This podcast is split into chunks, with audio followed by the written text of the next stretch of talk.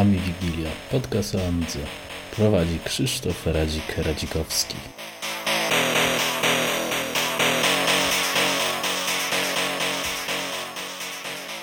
Witam w jedenastym odcinku Ami Wigilii. Tym razem mamy też amigowe tematy, troszeczkę na bardziej luzie, gdyż moim gościem jest V J Dominion. Cześć, przedstaw się pokrótce, na początek może. Cześć, witam tutaj słuchaczy amigowych. Obecnie jako, występuję jako V J Dominion, ale za czasów amigowych to był D J Dominion. Chociaż nikt wtedy jeszcze mnie tam nie słuchał. No ale teraz jesteś, powiedzmy, sławną osobą w naszym internecie i muszę podziękować Enderowi za kontakt. On nas ze sobą, że tak powiem, ustawił, abyśmy mogli przeprowadzić wywiad na temat twojej twórczości obecnej i na temat tego, co było wcześniej, gdyż wychodzi na to, że twoja twórczość cała zaczęła się w sumie od amigowych czasów lub na początku też atarynkowych, więc może przejdźmy od razu do tematu. I jak się zainteresowałeś muzyką? Czy pierwszy był komputer, czy wpierw, nie wiem, miałeś szkołę muzyczną? I później przejść może do, do komputerów. Jaki był pierwszy komputer, później co, co, to, co z tą Amigą? Co z muzyką? E, no gdzieś tam lata osiemdziesiąte to, to były początki posłuchania jakiejkolwiek muzyki przeze mnie. E, czyli jakieś takie typowe brzmienie lat osiemdziesiątych, które gdzieś można było usłyszeć w polskiej telewizji. Czasem może w radiu. E, zaczynałem od tego, że miałem jakiś taki bardzo prosty instrument klawiszowy, na którym coś sobie grałem, takiego co można było usłyszeć w tych piosenkach i próbowałem to na, grać po swojemu, ale to była jakaś taka zabawa, można powiedzieć. Miałem bardzo prosty instrument Casio P T jeden, to wyglądał jak kalkulator, na którym można było grać melodię, także to były jakieś takie moje początki zainteresowania sferą muzyczną. Ale zaraz potem, rok osiemdziesiąty piąty, ten okres, kiedy ukazywał się pierwszy, pierwszy numer bajtka, to był mój pierwszy kontakt z komputerami. To był Commodore C szesnaście na kursie, e, kursie języka Basic. Także jakoś tak dość wcześnie miałem kontakt z komputerem. No i to był taki bakcyl, który się połknęło i chciałem po prostu mieć komputera. Pierwszym komputerem było Atari osiemset X L. Atari, dlatego że tylko taki był wtedy dostępny w sklepie, w Peweksie, jako ostatnia sztuka kupiona, udało się dostać. I na tym Atari w drugiej połowie lat osiemdziesiątych głównie grałem w gry komputerowe, tak jak większość pewnie osób wtedy to robiła, ale coś próbowałem robić z dźwiękiem, z, z, próbowałem znaleźć jakieś programy, które by generowały jakieś dźwięki. I na Atari pierwszy raz zetknąłem się z trackerem. To był e, C M C, Chaos Music Composer, polski tracker e, z roku dziewięćdziesiątego drugiego. Mm, troszeczkę się nim bawiłem i w ten sposób e, dowiedziałem się, co to są trackery. Natomiast stąd była jakby prosta droga do przesiadki na Amigę i używania ProTrackera, którego już pewnie większość osób kojarzy. Słuchaj, to mam takie mm, pytanie, bo owego czasu się uważało, że na Atari można lepiej muzykę robić niż na Amidze, więc to tak, czemu się przesiadać na, na Amigę? To okazuje się, że... No to chyba było nawiązanie do tego dużego Atari, Atari S T, bo ono obsługiwało MIDI, miał już budowany port MIDI, więc utarta taka jak gdyby opinia była, że no chcesz nagrywać muzykę profesjonalnie, to Atari jako sekwencer MIDI podłączone do tego instrumenty klawiszowe, ale to była bardzo droga zabawa, bo ten sprzęt był drogi, Atari też więcej kosztowało niż jakie małe Atari. Eee, także być może o to chodzi, jeżeli chodzi o porównanie Amigi z Atari. Eee, okay. Małe Atari, no to wiadomo, to był ośmiobitowy komputer z chyba z czterobitowym dźwiękiem, jeżeli dobrze pamiętam. Wykorzystywałem na nim program DigiDrum. To był taki symulator perkusji. Miał chyba bardzo kiepskiej jakości dźwięki perkusyjne posamplowane, ale udało mi się wykorzystać Atari, małe Atari jako właśnie automat perkusyjny, zaprogramować rytm i do tego dogrywać jakąś swoją tam linię melodyczną. To były takie jakby początki nagrywania muzyki z użyciem komputera. Komputer, wyjście audio z komputera było wpięte do konsolety dźwiękowej, do tej konsolety był podłączony syntezator bardzo prosty i, i to były pierwsze nagrania. Natomiast po przesiadce na Amigę mogłem korzystać z samplingu, oczywiście ośmiobitowego, ale to było bardzo duża frajda, bo o samplingu już, już wiedziałem wcześniej z początku lat dziewięćdziesiątych. Mogłem, miałem okazję pobawić się takim prostym instrumentem Casio, który oferował sampling, więc wiedziałem o co chodzi, tylko nie miałem sprzętu, na którym mógłbym samplować. Aha, okej, okay, czyli no dobra, to powiedz coś na ten temat tej pierwszej Amigi, jaka to była konfiguracja, w jaki sposób się wtedy pracowało, powiedzmy. A to był rok dziewięćdziesiąty drugi, to była Amiga pięćset oczywiście, to chyba jeszcze było zanim zadebiutowała Amiga tysiąc dwieście, także otrzymałem używaną Amigę pięćset w takiej konfiguracji z rozszerzeniem, to było jeden megabajt pamięci. Czyli taki podstawowy zestaw, jaki wtedy pewnie funkcjonował u większości z osób posiadających Amigę. Dostałem Amigę i tam były jakieś dyskietki z programami, z grami. Z programów użytkowych był program MusicX, MusicX, który obsługiwał MIDI, więc przetestowałem to w połączeniu, podłączałem swój syntezator i coś, nawet nagrałem jakąś linię melodyczną do Amigi, do programu MusicX, także można powiedzieć, że przetestowałem, MIDI działa na Amidze, można coś nagrać, tylko oczywiście nie bardzo jest co, bo nie mam sprzętu, który by te MIDI jakoś obsługiwał, także bardziej mnie zainteresował ProTracker. Miałem dyskietkę z ProTrackerem i do ProTrackera były dołączone trzy dyskietki z samplami z serii S T-Discs. Taka była seria dyskietek z dźwiękami, to jeszcze chyba z SoundTrackera pochodziły.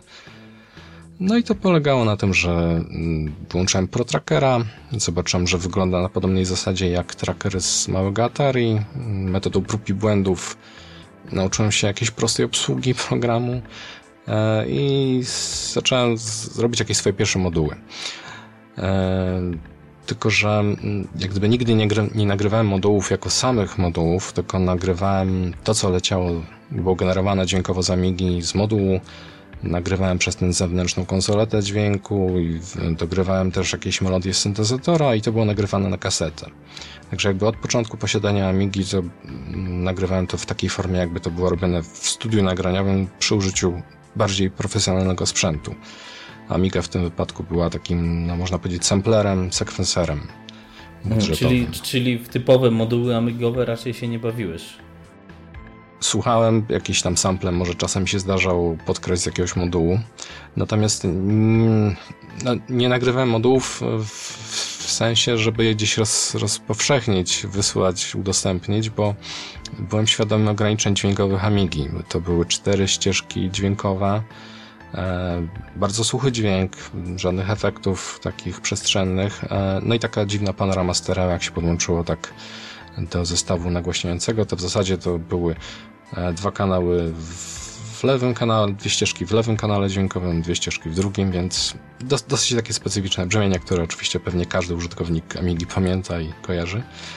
Ja podłączając Amigę do, do konsolety dźwiękowej, wychodząc z źródłem dźwięku z tych dwóch kanałów, lewy, prawy, monofonizowałem ten tor dźwięku um, i tam mogłem jeszcze ekwalizować dźwięk, czyli dodawać więcej basu, sopranów, środka, dodawać efekt przestrzenny przez zewnętrzny efektor dźwięków typu pogłos, echo. I w ten sposób to nagrywałem na kasetę, albo tak słuchałem, jak gdyby, można powiedzieć, muzyki z Amigi. W zasadzie od początku, także ta, taka metoda nagrywania i słuchania.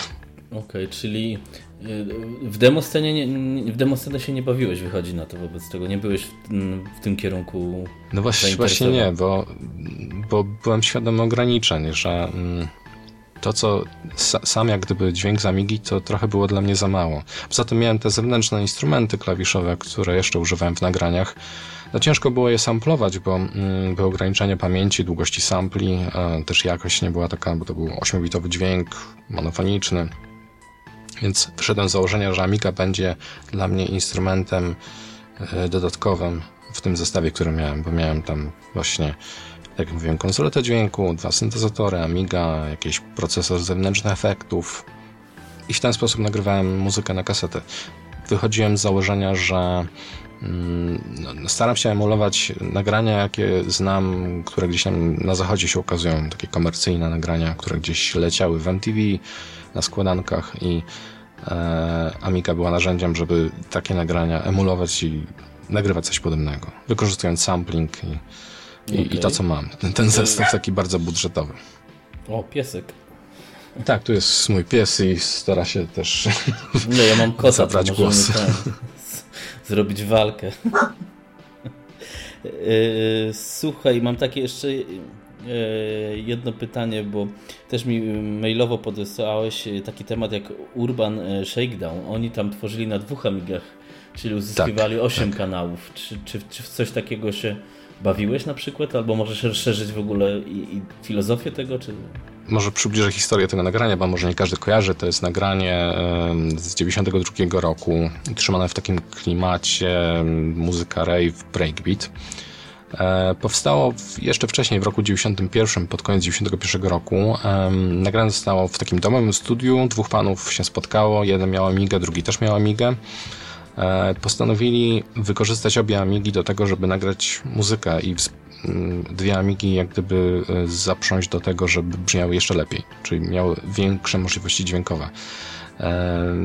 Nagranie było, to był moduł dźwiękowy składany w programie M E D, jeżeli dobrze pamiętam to, co przeczytałem w artykule w magazynie Amiga Format.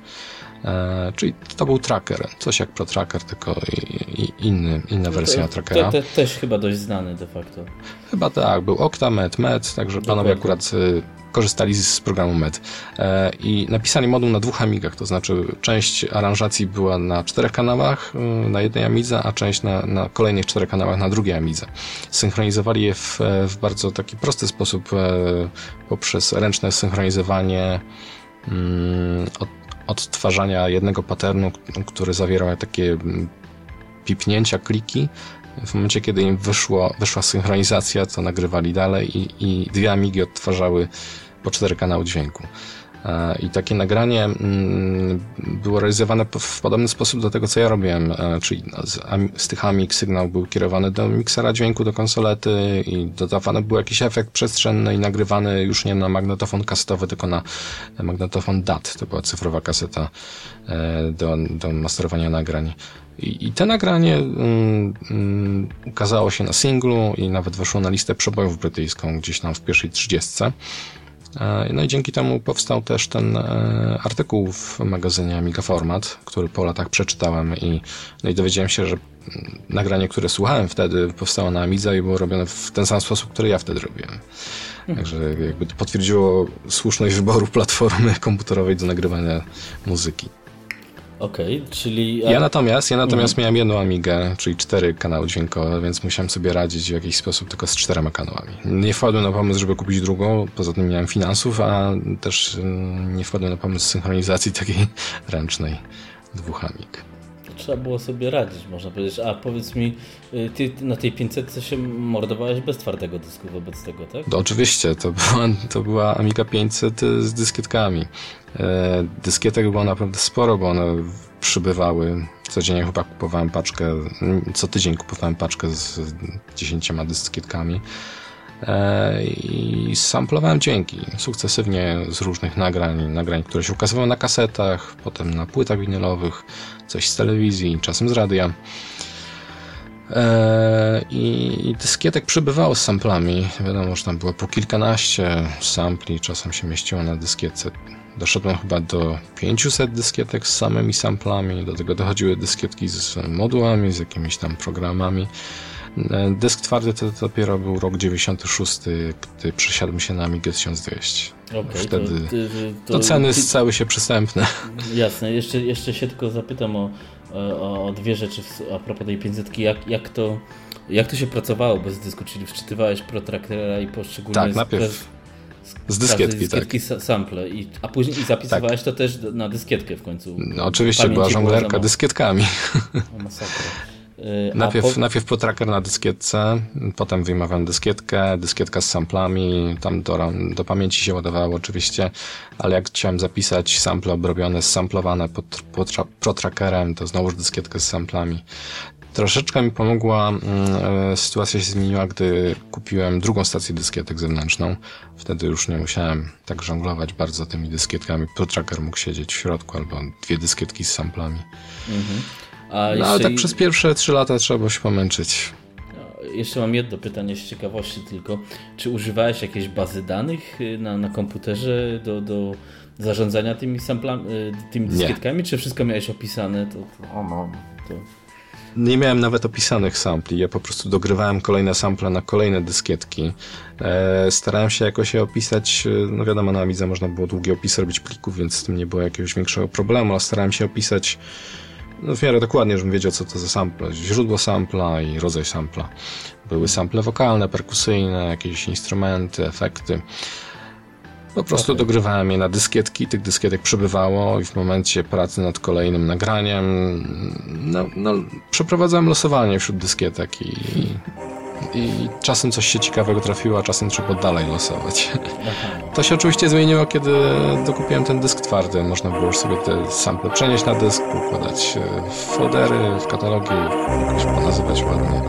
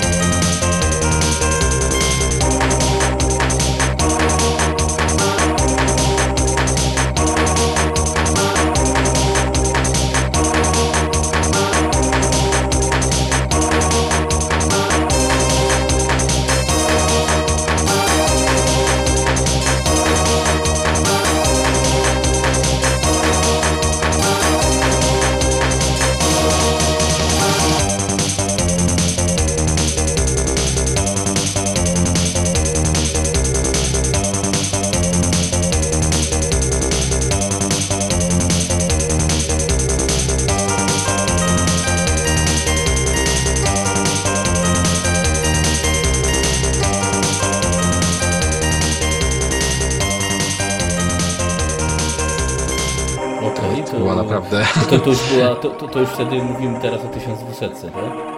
To była tak, tysiąc dwieście, rodził się też szósty i, i twardy dysk, który chyba miał mniej niż gigabajt, to jakieś osiemset pięćdziesiąt megabajtów chyba. To, i ta, to, no, to i była tak ogromna przestrzeń tak, wtedy. No, na tamte czasy to spory. Słuchaj, a mam tylko takie pomiędzy tym przejściem z pięćset na tysiąc dwieście, nie miałeś wątpliwości, że warto przechodzić na tysiąc dwieście, bo przeżyłeś bankructwo Commodore, nie wiem czy to przeżyłeś jako typowy amigowiec bardzo tam ciężko, czy, czy w ogóle to wpłynęło, nie wpłynęło na twoje decyzje i dlaczego tysiąc dwieście kupiłeś, a nie od razu peceta w tym momencie? Ja byłem regularnym czytelnikiem magazynu Amiga, więc magazyn Amiga bardzo intensywnie promował samą Amigę, nawet po bankructwie Commodora, które oczywiście tam wyczytałem, że tak, tak się stało. Wiesz co, w dziewięćdziesiątym szóstym roku jeszcze byłem zapalonym amigowcem i wiązałem nadzieję z tym, że jak kupię tysiąc dwieście, to można ją rozbudować, przyspieszyć kartą turbo, przełożyć do wieży, dokupić dysk i cuda nie widzę zrobić, dokupić, dokupić kartę dźwiękową. Także decyzja była taka, że zostaję na Amidze i, i próbuję dalej jakoś się rozbudować. Bo perspektywy były jeszcze wtedy dosyć takie interesujące. No tak, jeszcze nadzieja e... była. Była, natomiast moja przygoda z tysiąc dwusetką potrwała jakiś rok czasu i, i, i już wtedy wiedziałem, że no już muszę się przesiąść na peceta, jeżeli chcę y, robić coś więcej w muzyce, bo y, moż, możliwości jak gdyby graficzne i prędkości procesora się zwiększały, natomiast jeżeli chodzi o samą muzykę, to była bardzo mała alternatywa, chyba dwie karty były dostępne, szesnastobitowe. Clarity i Delfina. Delfina była w takim jeszcze wtedy stadium, jakby to powiedzieć, takim prototypowym i dosyć drogo kosztowała, więc po podliczeniu tego wszystkiego stwierdziłem, że no niestety taniej wyjdzie na pececie robić muzykę. Okej, okay, a to był, ten, to był ten argument. Takie pytanie, czy, czy, czy w tej, poza, poza muzykowaniem na Amidze jeszcze też użytkowałeś systemu, czy ogólnie system kompletnie pomijałeś i od razu ProTracker i do przodu, czy, czy jednak tam trochę też amigowałeś, tak wiesz, do, do, po, albo inaczej, czy do czegoś poza tym Amigi używałeś jako normalnego komputera, czy, czy to było stricte narzędzie pracy? W czasach pięćsetki to, to, no to głównie chyba dyskietka z ProTrackerem siedziała w napędzie, ale e, czasem coś odpalałem na Workbenchu. E, Chociażby ten systemowy program S E I, chyba tak się mhm. nazywał, syntezator mowy, który samplowałem czasem kwestie z Amigi, nagrywałem to na kasetę, potem samplowałem do ProTrackera.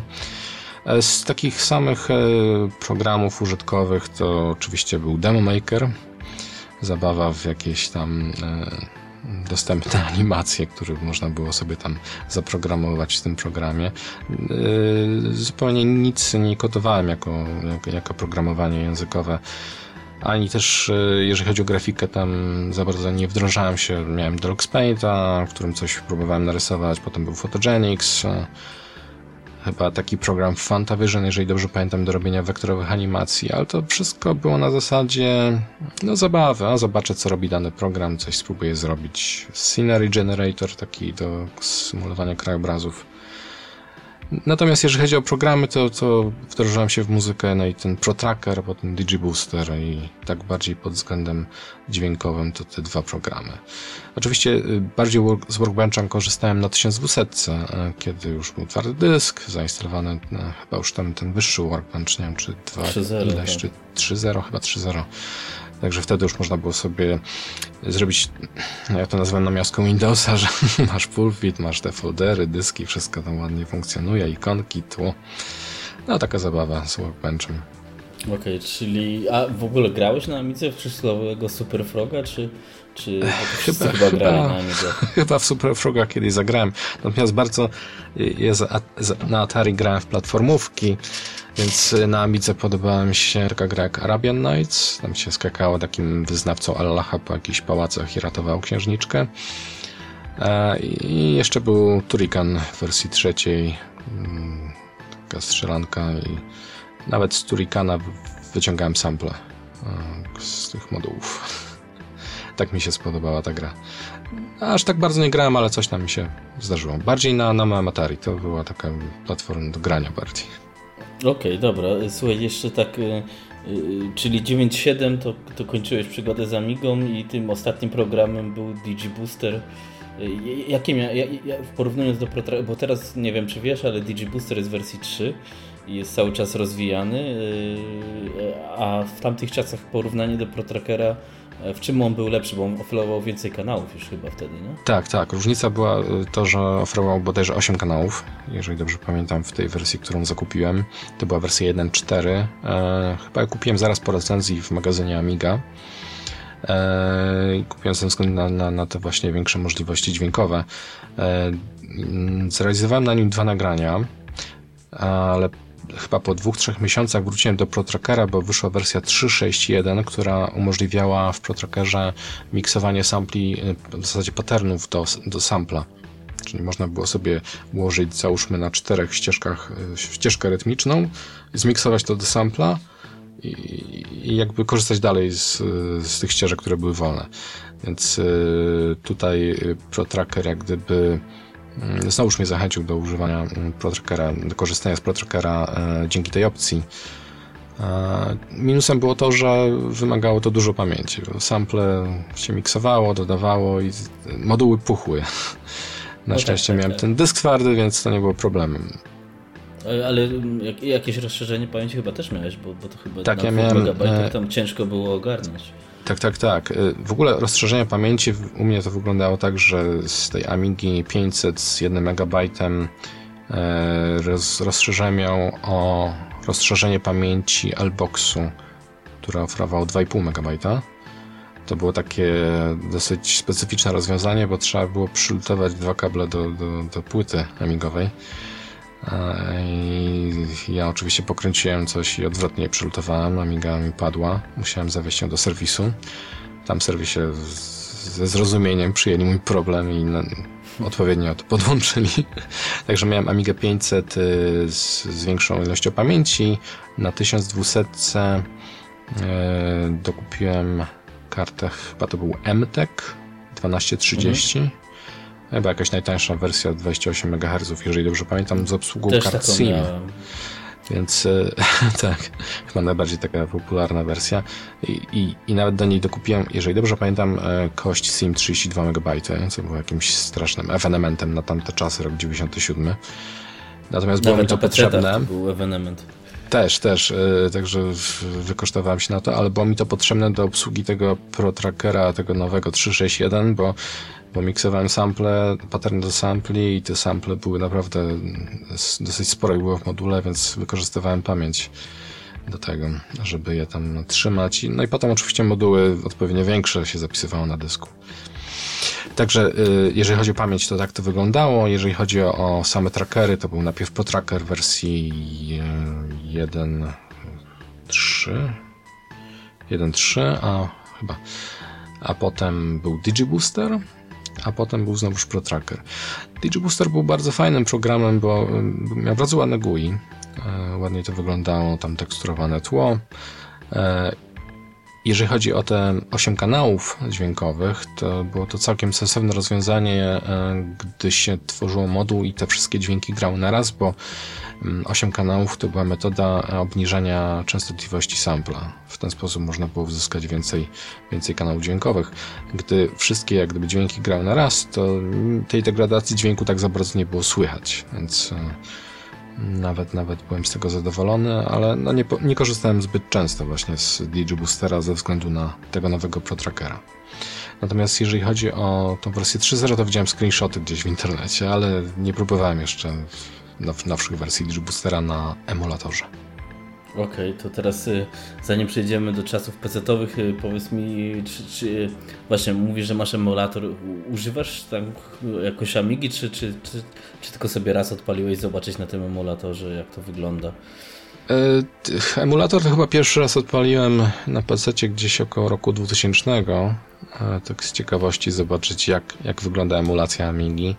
Y, potestowałem chyba jakieś gry, jakieś programy, ProTrackera oczywiście.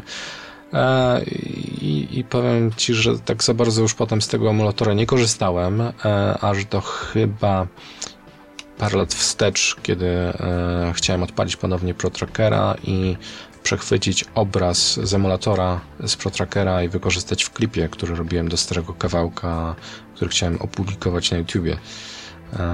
I w ten sposób używam emulatora do tego, by, by odpalić coś starego i ewentualnie jakąś grafikę może wyciągnąć. Mam też taki pomysł, żeby do jednego z kawałków złożyć wideo, które będzie miało animację ze starych dem, z Demomakera. To jest coś, co kiedyś chciałem zrobić, ale no na Amidze nie miałem takich możliwości, żeby miksować obraz, nagrywać gdzieś tam. To akurat no to była dość droga zabawa wtedy. No tak, wtedy było drogie, no wszystko było drogie, teraz jest trochę lepiej.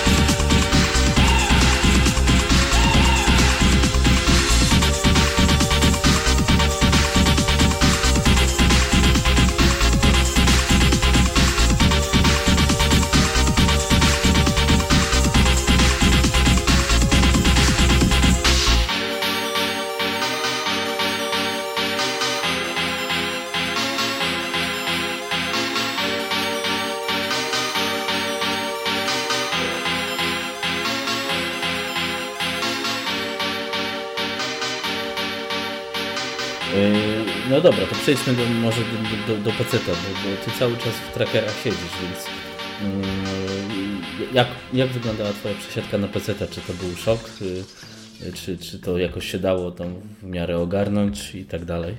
Szoku jakiegoś nie było, bo pecety już znałem gdzieś u kolegi, gdzieś w jakiejś kawiarence internetowej, jakiegoś wujka, tam coś próbowałem robić na pececie, także mniej więcej wiedziałem, jakie są możliwości i jakby upewniałem się w swoim wyborze, że no, no przesiadam się z Amigi na peceta. E, jeżeli chodzi o trackery, e, no to, to, to, to cały czas z nich korzystam. To już jest chyba z ponad dwadzieścia lat, dwadzieścia trzy lata. Pierwszy tracker to był właśnie na Atari, ten C M C, potem amigowe trackery. E, na pececie był Fast Tracker, który był rozwinięciem ProTrackera. Teraz jest Renoise, który jest rozwinięciem, no można powiedzieć, Fast Trackera w pewnym sensie. Cały czas jest ta, ta sama filozofia. Tracker, ścieżki, na których widać zera, jedynki, tam się wrzuca sample. Teraz już można wirtualne instrumenty klawiszowe używać, efekty przestrzenne, które są obsługiwane software'owo, bo za moich czasów amigowych to je, um, używałem efektów sprzętowych, zewnętrznych.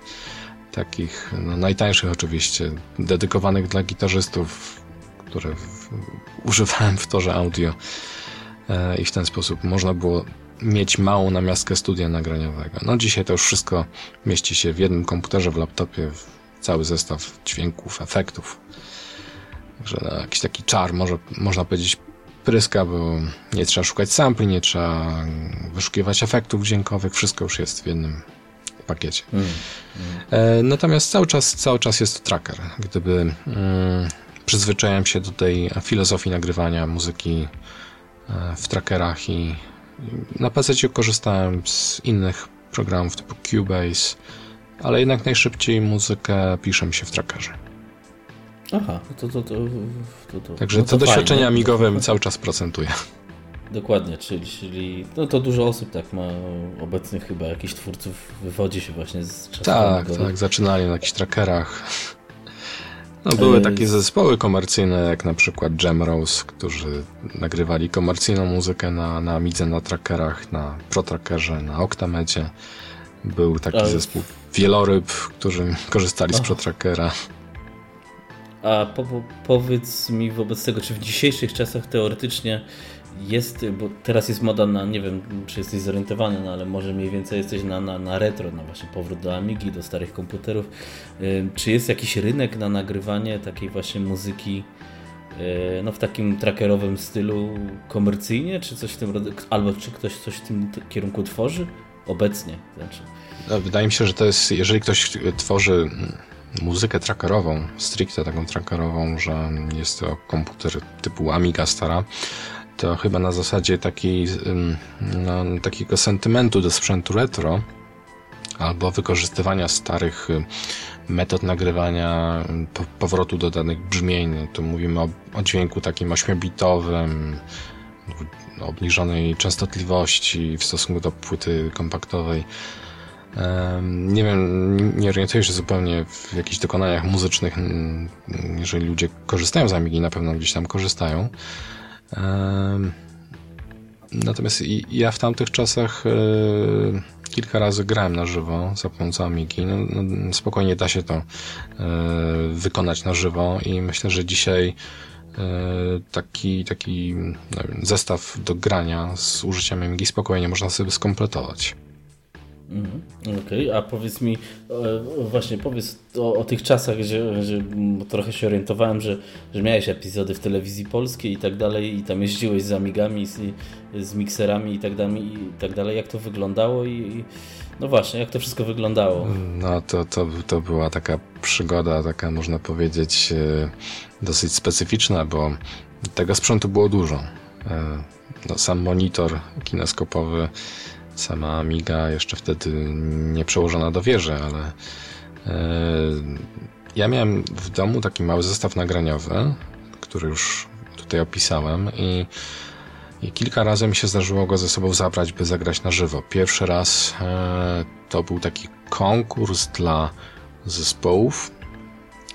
Yy, nie było w ogłoszeniu, które przeczytałem, określonego rodzaju muzycznego, stylu muzycznego, natomiast było ogłoszenie, że konkurs dla zespołów.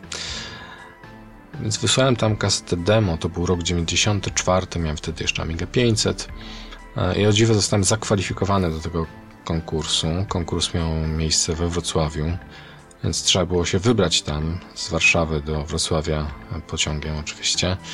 Z Amigą, z monitorem, z tymi instrumentami klawiszowymi, z tym mikserem, z tymi wszystkimi kablami, żeby tam się gdzieś zaprezentować. Na miejscu okazało się, że to był przegląd zespołów rockowych, czyli takich stricte panowie w skórach, z gitarami, z, z perkusją. I ja tam jedyny byłem z Amigą. No ale już jak na miejscu okazało się, że, że tak, to jest jednak muzyka rockowa, to no dobrze, no. Zagram. To, to, co wtedy grałem, to była bardziej muzyka taneczna, taka bardziej techno, breakbeat. E, więc, więc... Nie zrobiłeś wrażenia. Nie wiem, czy zrobiłem wrażenie na jury, ale patrzyli się na mnie jak na kosmitę wtedy. W każdym razie był taki epizod, gdzie Amiga zagrała na takim konkursie, e, z którego się zmyłem, bo już, już musiałem wracać do domu pociągiem ostatnim, więc nie, nie czekałem na żaden werdykt i tak uważałem to za jakąś pomyłkę, że jestem na przeglądzie kapel rockowych. E, później, pół roku później wysłałem kasetę na, na taki konkurs, który był ogłoszony w telewizji polskiej. To był taki program familijny, nazywał się Swojskie Klimaty. Propagowano tam bardziej takie treści prorodzinne, bardziej taka kultura polska, taka folklorystyczna. Niemniej kaseta została wysłuchana i zostałem zakwalifikowany do występu na żywo. I stąd jest to nagranie, które opublikowałem na YouTubie, gdzie gram na żywo przez trzy minuty z wykorzystaniem Amigi i tych swoich syntezatorów i tam można w zasadzie zobaczyć, jak to wygląda. Jak to wyglądało podczas nagrywania, czyli Amiga generowała ścieżki rytmiczne, jakieś tam dźwięki samplowane, ja dogrywałem do tego na żywo z dwóch instrumentów barwy syntetyczne jakieś i obok stał mikser dźwięku, tam było to wszystko miksowane. Także jest, jest taka pamiątka z występu na żywo w telewizji. No to podlinkujemy do YouTube'a. Słuchaj, a, a ty się sam na te konkursy zabierałeś, czy ktoś ci pomagał to wszystko dźwigać, bo to trochę sporo sprzętu. Eee, tak, tak, to z rodzicami chyba tam pojechałem do, do telewizji i, i tam do Wrocławia wybrałem się, bo tego było za dużo, żeby dźwigać monitor, wszystko pod pachą. Eee, na Woronicza było dosyć blisko, można było podjechać taksówką. Większa wyprawa to była właśnie wyprawa pociągiem do Wrocławia. I później była jeszcze jedna wyprawa do Sopotu, był występ na Molo. To też był występ dla telewizji polskiej, też w ramach takiego konkursu. Także hmm. była wycieczka z tym wszystkim jeszcze nad morze. No to natomiast tak, nie, nie, ma, nie ma nagrania jak gdyby z telewizji, bo wtedy akurat nie filmowali tego występu, ale, ale była taka wycieczka. Okay. Z tym wszystkim, z tym całym sprzętem. Powiedz mi teraz tak jeszcze z ciekawości się zapytam, załóżmy, że jakiś no może młody, nie młody adept chciałby zacząć się bawić w takie tematy lub chociaż w trackery, tak czy siak, czy, czy lepiej teraz jest zacząć na przykład na, na pececie, na nowych technologiach, czy lepiej na przykład sobie puścić emulatory ProTrackera, żeby złapać bazę, jak to działa, wiesz, background no, taki. Jak to działa, no trudno powiedzieć. Na pewno ProTracker jest prostym programem, więc jeżeli ktoś chce poznać tajniki trackera, no, no może sięgnąć do źródeł i, i, i sobie próbować pobawić się na emulatorze, na ProTrackerze albo jakimś innym trackerze, wgrywając jakieś sample. Natomiast jak, jak, jak, gdy ja to odpaliłem po latach, to zauważyłem, jak toporny jest to program, jak to wszystko jest już przestarzałe niestety. I da się oczywiście nagrywać muzykę w takiej wersji ograniczonej, ale jednak no, czas poszedł do przodu, technika poszła do przodu i no, chyba bym polecał zająć się czymś nowym albo jakimś właśnie nowym DigiBoosterem, który tam ma lepsze możliwości niż stare trackery. I nie męczyć się jak gdyby z, z tym, co ja miałem, czyli brak efektów przestrzennych, ograniczenia w ilości kanałów. No jest to, jest to program retro, dosyć specyficzny. No, tak, tak. To, to, to właśnie no można próbować, jest... pewnie. Można z... nawet na Atari spróbować tego C M C. No na pewno wiele próbuję właśnie, dlatego tak się... Słuchaj, bo wspomniałeś jeszcze raz o tym DigiBoosterze, to ja się zapytam, bo ten DigiBooster jest raczej przeznaczony na nowe amigowe systemy. Czy ty w ogóle wiesz, że Amiga jeszcze no, jakoś tam żyje? To jest bardziej dogorywanie niż życie, ale jednak jakoś tam jest kierunek retro, gdzie dużo osób używa sprzętu takiego, jak ty miałeś, ale jest też kierunek powiedzmy nowych Amig i to cały czas... Czy, czy ty jako osoba teraz spoza środowiska w ogóle słyszałeś o czymś takim, czy, czy to nigdzie nie, nie dociera do postronnych, że tak powiem? Wiesz co, coś mi się obiło o oczy i uszy, na pewno wchodząc na P P A gdzieś zobaczyłem takie właśnie rozwiązania techniczne, ale nie zagłębiałem się w szczegóły. Eee, gdzieś o tym była mowa w, poza takim środowiskiem amigowym, chyba ewentualnie jakiś, jakiś artykuł, mm, dajmy na to na jakimś portalu internetowym typu, nie wiem, Gazeta Technologie, że jest moda na retro i przy okazji właśnie są jakieś próby wskrzeszenia Amigi za pomocą właśnie nowych rozwiązań. Natomiast sam, sam się w ten temat nie zagłębiałem. Już nie pracuję na Amidze od osiemnastu lat, więc ciężko mi na ten temat coś powiedzieć. Czyli zakładam, że też pewnie nie wiesz, że w tym roku obchodzimy trzydziestolecie Amigi. A, to to wiem oczywiście.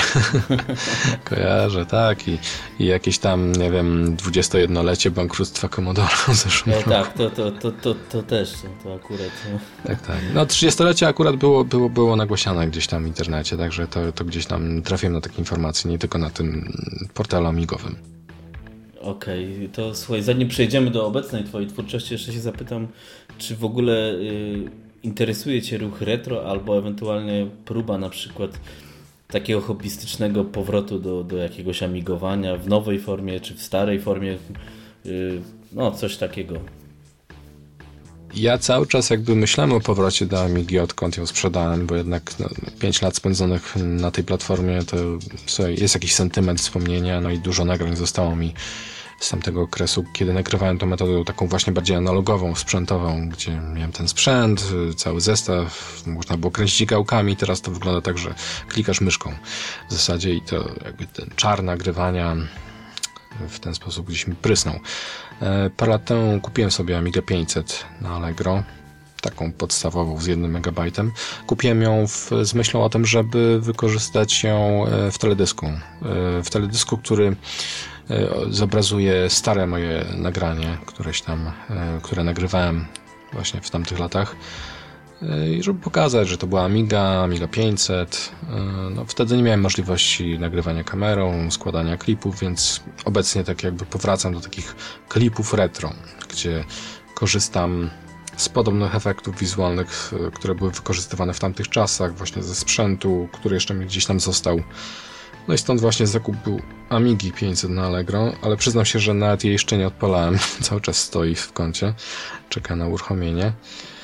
Eee, gdzieś tam, gdzieś tam mam plan taki, żeby mm, z, odbudować sobie te, te, ten stary zestaw nagraniowy, gdzie będzie Amiga właśnie, czy to pięćset, czy jakaś tam, nie wiem, bardziej rozbudowana i coś, coś może jeszcze nagrać w starą metodą nagrywania. No byłoby, byłoby miło, znaczy z tego ja się na muzyce nie znam de facto, ale myślę, że jeśli chcesz w takim klasycznym pro, protrackerowym stylu tworzyć, to właśnie pięćset ci wystarczy tyle, że możesz sobie po prostu, wiesz, dzisiejsze czasy ten rozwój w Amigi jest w miarę jakiś tam i do pięćset możesz sobie kupić jakąś kartę turbo, dysk sobie wsadzić i tak dalej, więc tak, możesz tak. wrócić do starego klimatu, ale trochę sobie możesz polepszyć. No na pewno nie chciałbym wracać do żonglerki dyskietkami, to na pewno jakiś dysk albo chyba karta C F, jeżeli dobrze pamiętam, można takie tak, rozwiązania są, są różne rozwiązania, więc myślę, że spokojnie możesz na P P A ludzi pytać, a na, albo mi nawet napisać maila czy coś i ja Ci tam powiem, pokieruję Cię co, co gdzie można kupić albo co jest dostępne, więc ten... Super, to na pewno podpytam było, się na przyszłość. Byłoby super, super jakbyś coś, coś, coś, coś na Amidze jeszcze potworzył, więc czemu nie.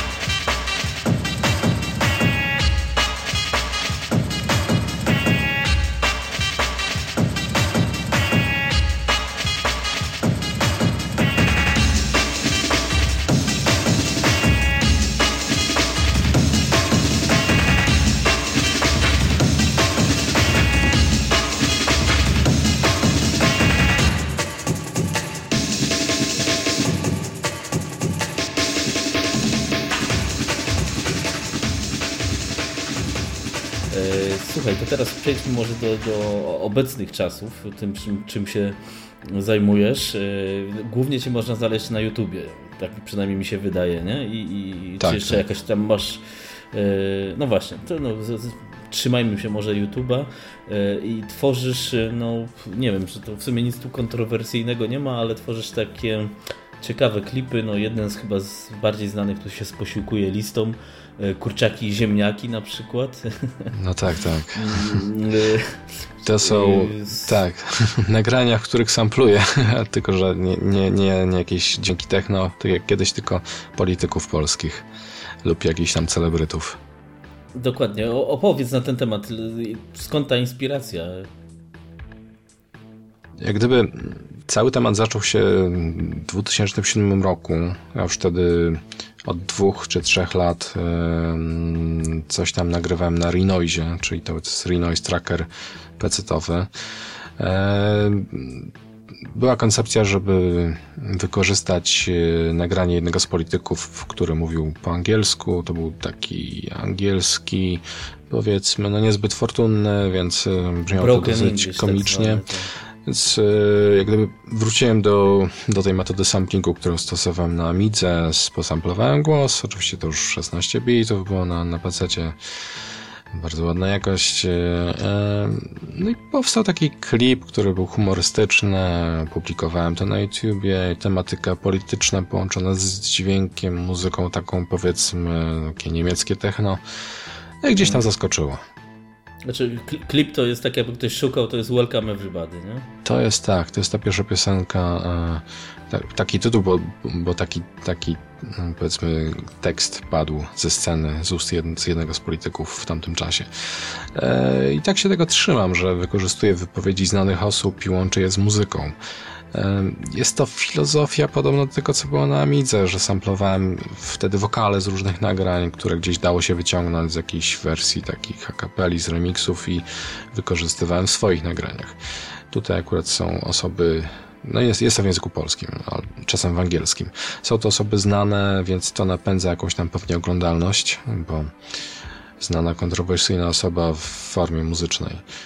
Pierwszą taką próbę łączenia wypowiedzi politycznych z muzyką to już, to już zrobiłem na Amidze, na Amidze pięćset jeszcze z, równo dwadzieścia lat temu, w dziewięćdziesiątym piątym roku. To, był, to była wypowiedź Lecha Wałęsy. To wtedy jeszcze był urzędujący prezydent, taki no, dosyć kontrowersyjny, bo różne takie bonmoty czasem zdarzało mu się powiedzieć, więc w ramach samplowania, eksperymentów z samplingiem go wysamplowałem, z jakąś tam muzyką połączyłem i no, jakieś powstało takie nagranie demo i hmm. to była jakby pierwsza próba tak w kierunku tego, który jest teraz. Ale powiedz mi, bo tak się, ale ta twórczość jest ukierunkowana też w, tą, tą, w polityków wszelakiej maści, wszelakich opcji, to, to, to dlaczego politycy na przykład nie podoba ci się, co się dzieje w Polsce, czy po prostu dlatego, że są popularni, czy no, bardziej ta druga opcja, są, są rozpoznawalni, to znaczy no, są wszędzie, no, gdzie, gdzie nie, tam zajrzysz gdzieś na internetu, do telewizji, do radia, no są gdzieś tam, zawsze ich usłyszysz.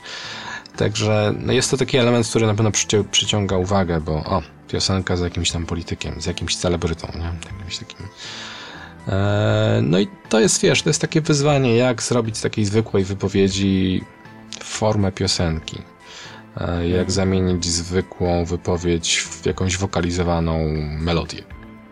Ale bo nie, niektóre rzeczy my, myślę, że to jest jakaś, mogę cię na, na, nazwać chyba tak, ale też jakim poetą, bo jest jakaś tu w sensie krytyka polityczna, na przykład był taki klip Wybory bodajże, no to to, to można to odebrać jako, wiesz, takie głos ludu jak Adama Mickiewicza, że tak cię porównam, nie? A teraz ci posmarowałem.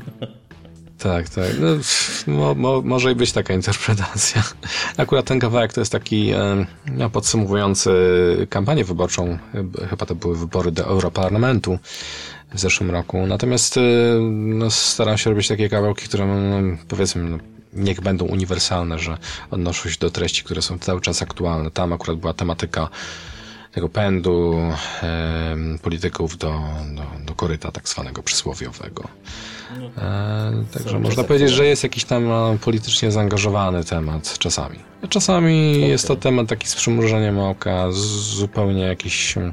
No, staram się, staram się pokazać tych polityków taki, w takiej formie też takiej lekkiej, że pomimo tego, że działają nam na nerwy, że już o ile razy można ich słuchać albo oglądać, to jednak... Y, można ich wykorzystać do piosenki, która czasem gdzieś tam wpadnie w ucho i ma takie zabarwienie, takie no nie ciężkie, nie polityczne, lekkie. To takie dwa kierunki są.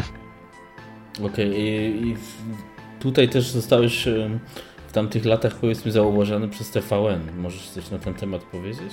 Tak, tak, to było zaraz na początku, gdy założyłem kanał na YouTubie i ten opublikowałem, opublikowałem dwa pierwsze klipy, ktoś to zauważył tam ze stacji telewizyjnej i przesłał mi mailem propozycję współpracy. Co, co było w, w tamtych czasach, osiem lat temu, czy dziewięć już, no takie dosyć jeszcze niecodzienne, żeby ktoś, kto coś robi tam w internecie amatorsko, został zaangażowany do jakiejś produkcji telewizyjnej. Więc tak potraktowałem to jako przygodę, można powiedzieć. Okej, okay, no zobaczymy, czy da się, da się tak pracować, żeby cyklicznie coś produkować dla telewizji. No jakoś tam się udało z mniejszym lub większym skutkiem.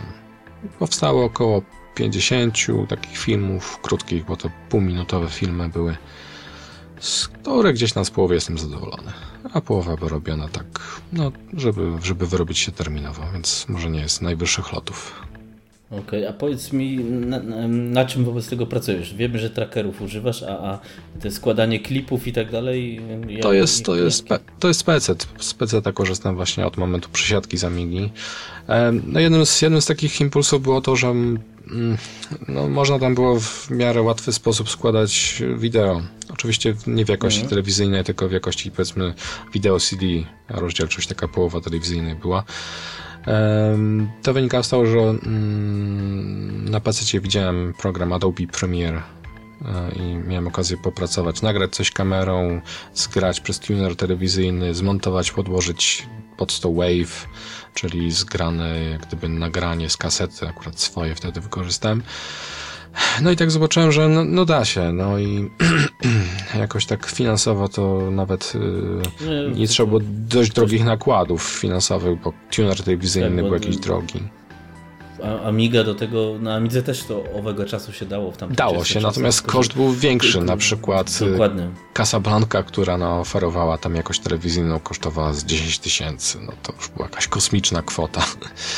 Lub, lub trzeba było mieć Amigę dużą, cztery tysiące. Albo cztery tysiące, tak, jakieś karty tam telewizyjne. No, no, dla mnie to była abstrakcja, natomiast yy, widząc, że da się to zrobić na pececie w jakości tam amatorskiej, ale można się w coś pobawić, był to impuls, żeby się przesiąść.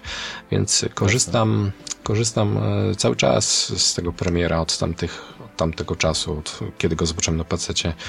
Także jest to jak gdyby cały czas ten sam program, tylko w kolejnej wersji, który znam jak gdyby od podszewki. Tak samo jak znam trackery, więc jest to, są to sprawdzone jakby metody realizacji dźwięku i obrazu. Czyli bazujesz na, na, na, na, na tych dwóch, powiedzmy, software'owych rozwiązaniach. Tak, tak, oczywiście to jest to wszystko składane software'owo, nie ma żadnego, no, ze sprzętu jest kamera, którą coś czasem nagrywam, natomiast wszystko jest to software'owo, tak jak no, większość osób teraz składa, montaż nieliniowy.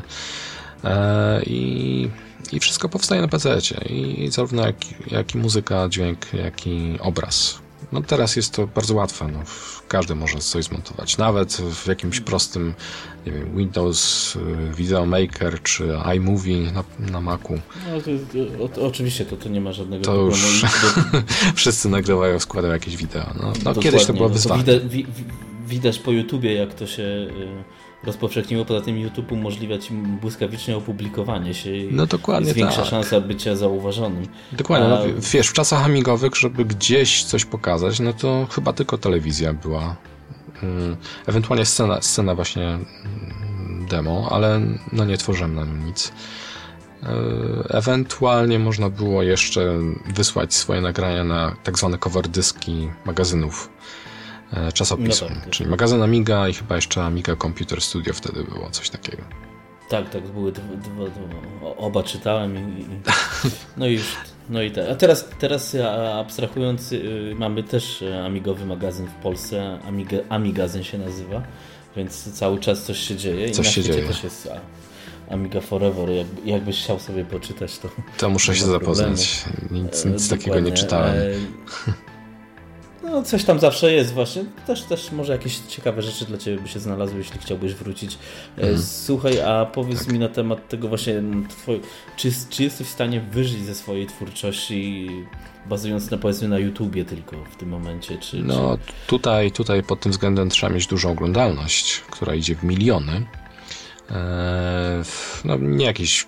miliony typu, tak jak klip y, grupy Weekend, ona tańczy dla mnie, który ma jakieś sto milionów, y, ale jakieś dwa trzy miliony oglądalności to no powiedzmy gdzieś tam na jakieś bułki starczy.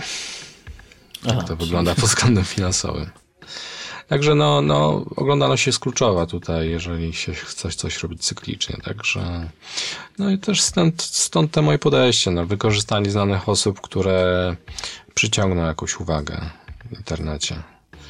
No bo mnie tam raczej nikt za bardzo nie będzie chciał oglądać ani słuchać, więc muszę się posiłkować znanymi twarzami. Chociaż parę klipów starych, takich jeszcze jakie robiłem na Amidze, takich instrumentalnych nagrań, no, gdzieś tam zaistniało, nawet na Wykopie trafiło jedno nagranie. Ale to są, wiesz, oglądalność rzędu, rzędu kilkudziesięciu tysięcy odsłon, także tam bez żadnych szaleństw. Czyli nie jest tak łatwo. No nie, nie. E, e, słuchaj, a to, co obecnie tworzysz, tworzysz sam, czy masz jakiś zespół, czy znajomych, którym, wiesz, no bo niektóre, niektóre produkcje twoje są no takie rozbudowane w sumie, no? No ja cały czas, cały czas działam sam. Wiesz, to tak jak było w czasach amigowych.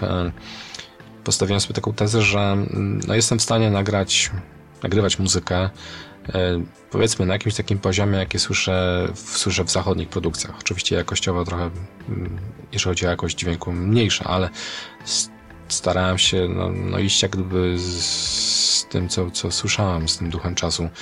I, i próbować nagrywać muzykę, która była wtedy popularna, która była nowa, gdzieś tam innowacyjna.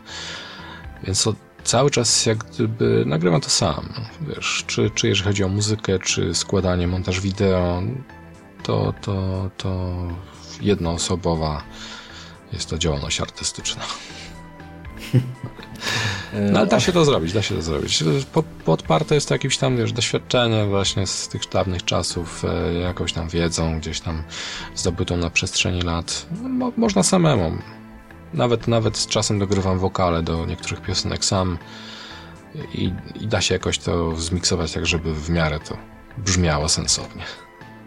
Mhm. A jeszcze takie pytanie, poza YouTube'em prowadzisz jakąś działalność muzyczną, bo z tego, co tam się orientowałem, to ty miałeś jakieś epizody z jakimiś zespołami czy coś w tym rodzaju. Tak, nie? tak, tak. To już było po przesiadce na peceta. Właśnie przesiadka na peceta była po to, żeby móc skorzystać z oprogramowania, które oferowało nagrywanie wielościeżkowe, czyli różne ścieżki Wave miksowane razem. To program Cubase i nagrywałem to w ramach projektu hip-hopowego. To był koniec lat dziewięćdziesiątych.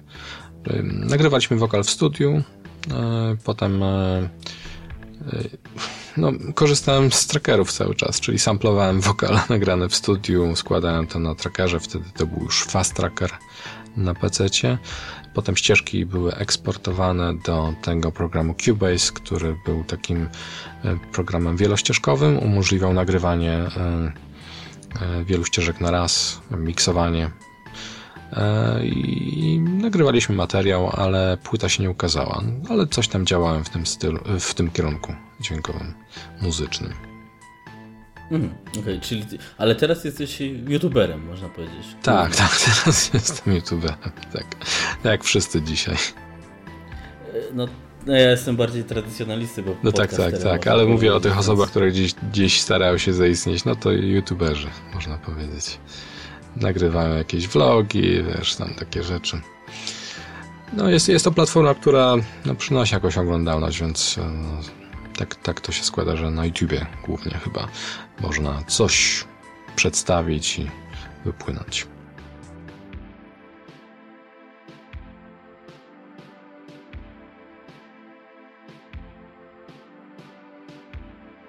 No chyba tak, no bo to jest, no wiesz, jest, jest oglądalność, ludzie jak gdyby przerzucili się z oglądania telewizji na oglądanie YouTube'a i nawet, wiesz, wszystkie teledyski muzyczne to już nie stacje muzyczne, tylko YouTube, także no, jeżeli ktoś coś chce robić w, w takim kierunku artystycznym, no to chyba YouTube, tak mi się wydaje, bo tam najprędzej można gdzieś pokazać to. Okej, okay, ale czy nie jest jakiś problem z prawami autorskimi, bo słyszałem, że tam YouTube potrafi treści blokować i tak dalej. Czy ty nie masz z tym problemu, jak wiesz, masz jakieś podkłady muzyczne czy coś? No nie, to znaczy ten... jeżeli chodzi o podkłady muzyczne, to w większości są to moje własne kompozycje, więc tutaj jestem autorem muzyki. Czasami nagrywam, może nie covery nagrań, ale takie swoje się soundalikes nazywa, czyli takie zbliżone wersje. Coś, coś jak zbliżona wersja piosenki, którą ktoś tam kojarzy. Natomiast jest to nagrywane od podstaw, więc jak gdyby ścieżka dźwiękowa jest no, odmienna od tej, którą gdzieś tam system Content I D, system YouTube'owy, który rozpoznaje treści, wychwytuje. Więc nie miałem jeszcze żadnego takiego przypadku, żeby ten system gdzieś coś wyłapał. Nawet, nawet powiem Ci, że przy samplowaniu jednego z nagrań w Prodigy dosyć znanego, zatytułowanego Firestarter, które trochę pociąłem, dodałem swoje jakieś tam ścieżki perkusyjne i oczywiście głos był zmieniony, bo zrobiłem wersję instrumentalną, głos był podło- podłożony w tym nagraniu e, Kamila Durczoka, który tam dość wulgarnie się wypowiedział fa, w jednym fa, nagraniu. Firestarter, tak. Tak, tak. I, I okazało się, że pomimo takiego wykorzystania nagrania dosyć znanego w zmienionej formie, ten system Content I D YouTube'a tego nie rozpoznał. Więc no, czasem, czasem można przemycić jakieś sample, można powiedzieć. I jeżeli to się trochę pozmienia, to, to system nie wychwytuje. Natomiast staram się głównie Czyli nagrywać swoją muzykę. Tak źle. Żeby nie kusić lasu na YouTubie. Jasne, jasne. Nie, no, właśnie mnie bardziej interesowało pod względem takich właśnie yy, tematów, że masz podobny motyw muzyczny, bo wszyscy mówią, że YouTube jest strasznie czuły i taki zły, ale okazuje się, że nie jest taki najgorszy. Znaczy, jeżeli nagrasz własną wersję piosenki, to nie, to covery jakoś przechodzą. Natomiast jeżeli wykorzystasz podkład ewidentnie z, z jakiegoś nagrania, co, co jest nagminnie wykorzystywane, zdarza się, to system wychwytuje. Yy, I często nawet jeszcze tam pod nagraniem, pod filmem na YouTubie linkuje yy, tam do iTunesa bodajże, do, żeby można sobie zakupić tą wersję oryginalną. Natomiast u mnie nie, nie, jakoś nie było jeszcze takich przypadków. Ale większość jest w miarę oryginalna. Hmm, Okej, okay, dobra, słuchaj, co by tu jeszcze, bo myślę, że, że z grubsza mamy, mamy poruszone wszystko. I naj, naj, najprościej będzie, żeby mm, nasi słuchacze poznali Twoją twórczość, oddelegować ich na, na Twój kanał na YouTubie, co też zrobimy w opisie podcastu oczywiście. E, wtedy może Ci oglądalność wzrośnie przez Amigę. Zapraszam w takim razie. Znaczy na kanale można, można znaleźć kilka klipów, e, które nie są jakimiś tam klipami politycznymi, tylko to są moje stare nagrania popełnione jeszcze z wykorzystaniem Amigi. Wzbogacone o teledysk, zrealizowane współcześnie w klimatach właśnie takich retro, gdzie gdzieś tam widać Amigę, widać trackera, ProTrackera eee, i to są nagrania sygnowane już pseudonimem D J Dominion. Jest tam kilka takich nagrań, więc jeżeli ktoś tam z użytkowników Amigi chciałby się zapoznać z tymi nagraniami, to można je odsłuchać u mnie na kanale częściowo i zobaczyć też, jak to mniej więcej tam wyglądało. Jest też to nagranie z telewizji, które w dwóch wersjach chyba jest opublikowane. Można zobaczyć, jak grałem na żywo z wykorzystaniem Amigi w telewizji. No, po, poza tym podczas audycji tutaj y, były Twoje utwory w międzyczasie ze starych dobrych czasów, więc, y, więc każdy już mniej więcej ma blade pojęcie. No, oczywiście nowa twórczość jest trochę inna. Y, słuchaj, teraz jeszcze bym może się zapytał tak z punktu widzenia właśnie eksamigowca, człowieka żyjącym, żyjącego w technologii, czy abstrahując, czy to by była Amiga, czy nie wiem, Atari, czy coś takiego, takie stare, dobre komputery w nowej formie są w stanie jeszcze zaistnieć, wrócić, albo czy możemy mieć, oczekiwać jakiegoś przełomu w I T, takiego, wiesz, jak pojawienie się Amigi, czy Czy to już raczej będzie taki marazm, jak jest teraz Windows osiem, dziesięć i tak? Wygląda na to, że rynek, wiesz, się podzielił na, na, na dwie platformy, pecety i Maci. Natomiast cała reszta to albo jest sprzęt retro, albo sprzęt, który jest wskrzeszany na bazie sprzętu retro.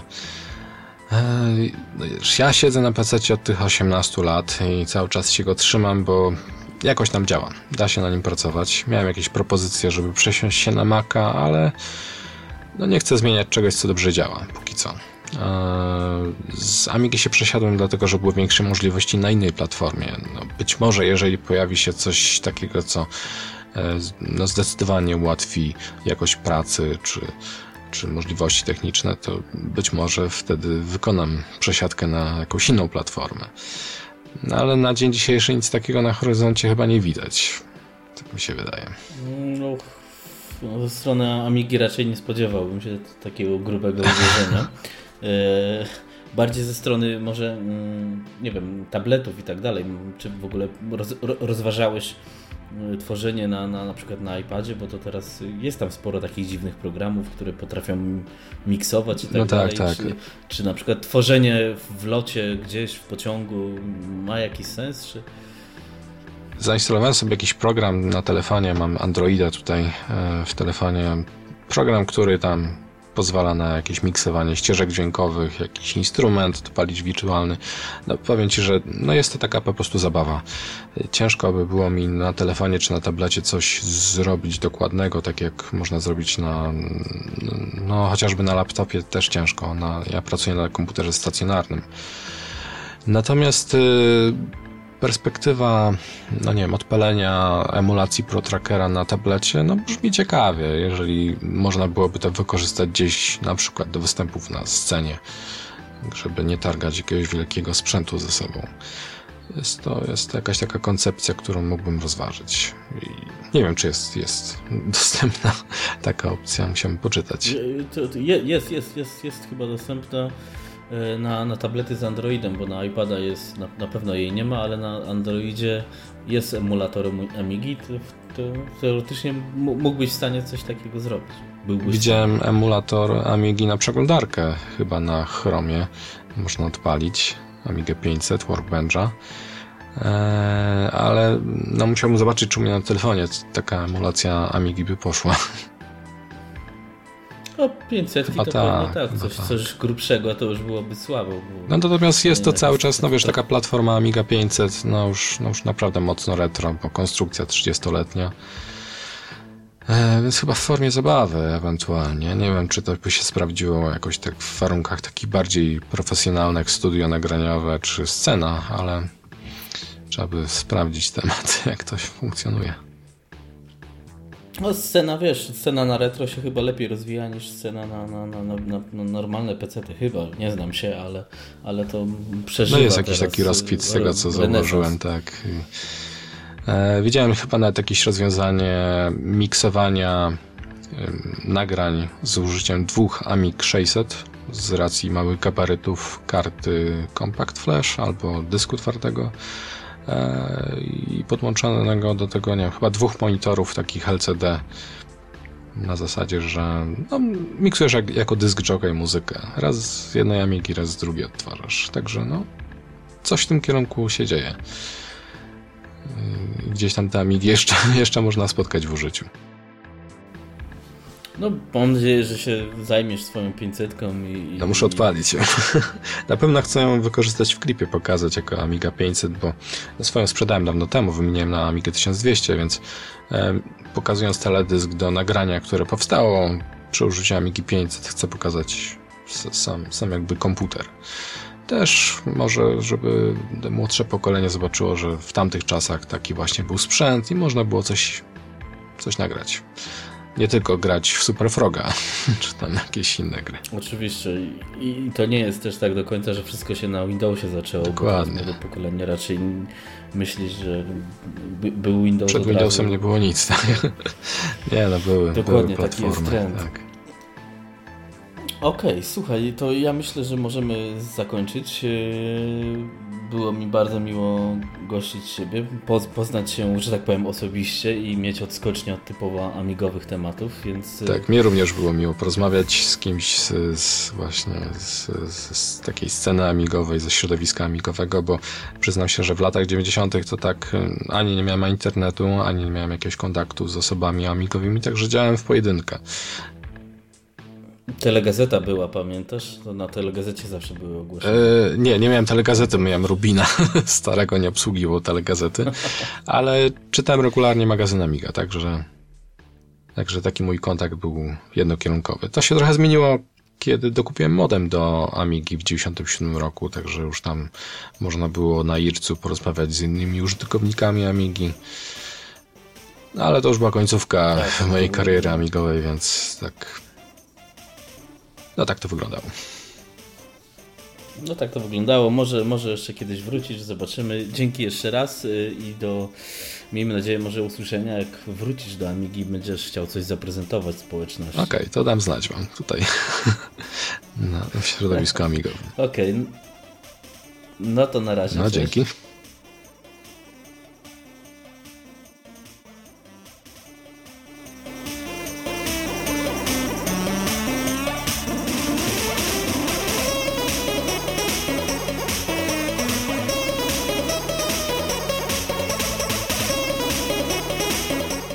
Była to Amigi Video, podcast dla wszystkich użytkowników komputera Amiga.